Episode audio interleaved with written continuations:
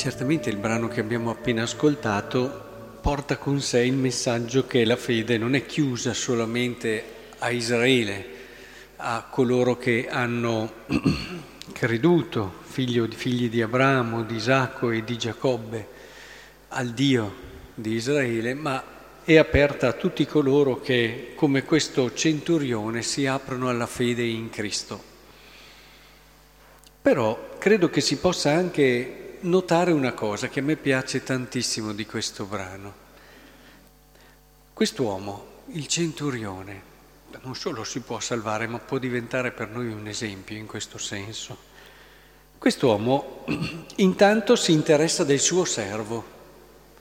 Non è che venga a chiedere una grazia per suo figlio, una grazia per sua moglie, per una persona che gli è vicina come famiglia. Questo sarebbe abbastanza comprensibile, ci sono altri esempi anche nel Vangelo. Mentre invece chiede una grazia per il suo servo. E questo dice già un, un, un atteggiamento, un atteggiamento che è quello di non fermarsi a, a quello che è, eh, come dire, il rapporto istituzionale, ma va alla persona. Probabilmente ha maturato una relazione di amicizia con questo servo, proprio perché andando alla persona ha colto della bellezza in lui e, e si è creato un legame, un legame di affetto, tanto che si scomoda e, e si, si prende su, va da Gesù proprio a chiedere questa grazia per il suo servo, potremmo dire anche amico, non riesco a, a pensare che possa essere diverso. Il problema è che Gesù gli dice, verrò e lo guarirò. Basta. Cosa doveva pensare di più? Ha ottenuto quello che voleva. Gesù viene e lo guarisce. E invece no. E invece lui dimostra questo suo animo, che è quello probabilmente che lo ha portato anche a, ad andare alla persona, approfondire la persona del servo che aveva davanti, a creare questo legame con lui, va oltre non si rivolge a Gesù solo per ottenere qualcosa, come ahimè facciamo tanti di noi. A volte quando penso a tanti cristiani eh, ci si rivolge a Dio per quello che ci può dare, per quello che ci può dare. E a volte nel momento in cui otteniamo, sì, c'è una sorta di gratitudine, ma ci fermiamo lì.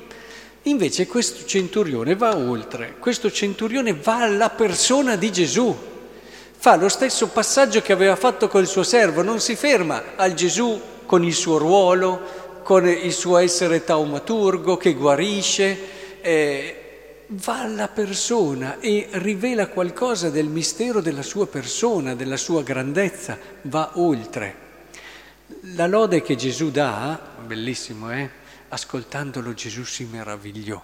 Eh, piacerebbe riuscire a meravigliare Gesù eh, si meravigliò, e, ma si meraviglia perché quest'uomo non, non perché dice ha ah, solo questa fede così grande, ma perché ha capito il senso della fede. Il cuore della fede non è semplicemente credere che c'è un Dio, così tutte le mie paure, tutti i miei bisogni, tutte le cose che non mi riesco a spiegare, c'è Lui e mi viene incontro. Se poi dopo ho qualche necessità o una malattia o un problema, c'è lui.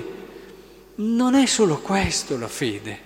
La fede è il desiderio di conoscere la sua persona, di andare oltre, al di là di quello che mi ritorna a me, e entrare in quello che è un rapporto, una relazione di amicizia con Lui, è un andare oltre e solo attraverso questo animo, questa disponibilità d'animo conosci il mistero di Cristo, conosci la sua persona e riesce a comprendere cose che magari anche gente che ha studiato e che si è fatta la cultura di, di tutta la storia della salvezza, la conosce in tutti i dettagli, non arriva. E allora è questo quello che vi vorrei davvero lasciare questa sera, pensando a questo, anzi ve lo lascia questo centurione, ve lo lascio certo io, questa fede bella, completa e matura una fede che non si ferma a quello che possiamo ottenere, ma che desidera andare oltre, che desidera conoscere Lui, che desidera entrare in questo mistero che stupisce e che meraviglia noi prima di tutto. sarà questa la cosa che più di tutto piacerà a Gesù, perché lui alla fine vuole il nostro cuore.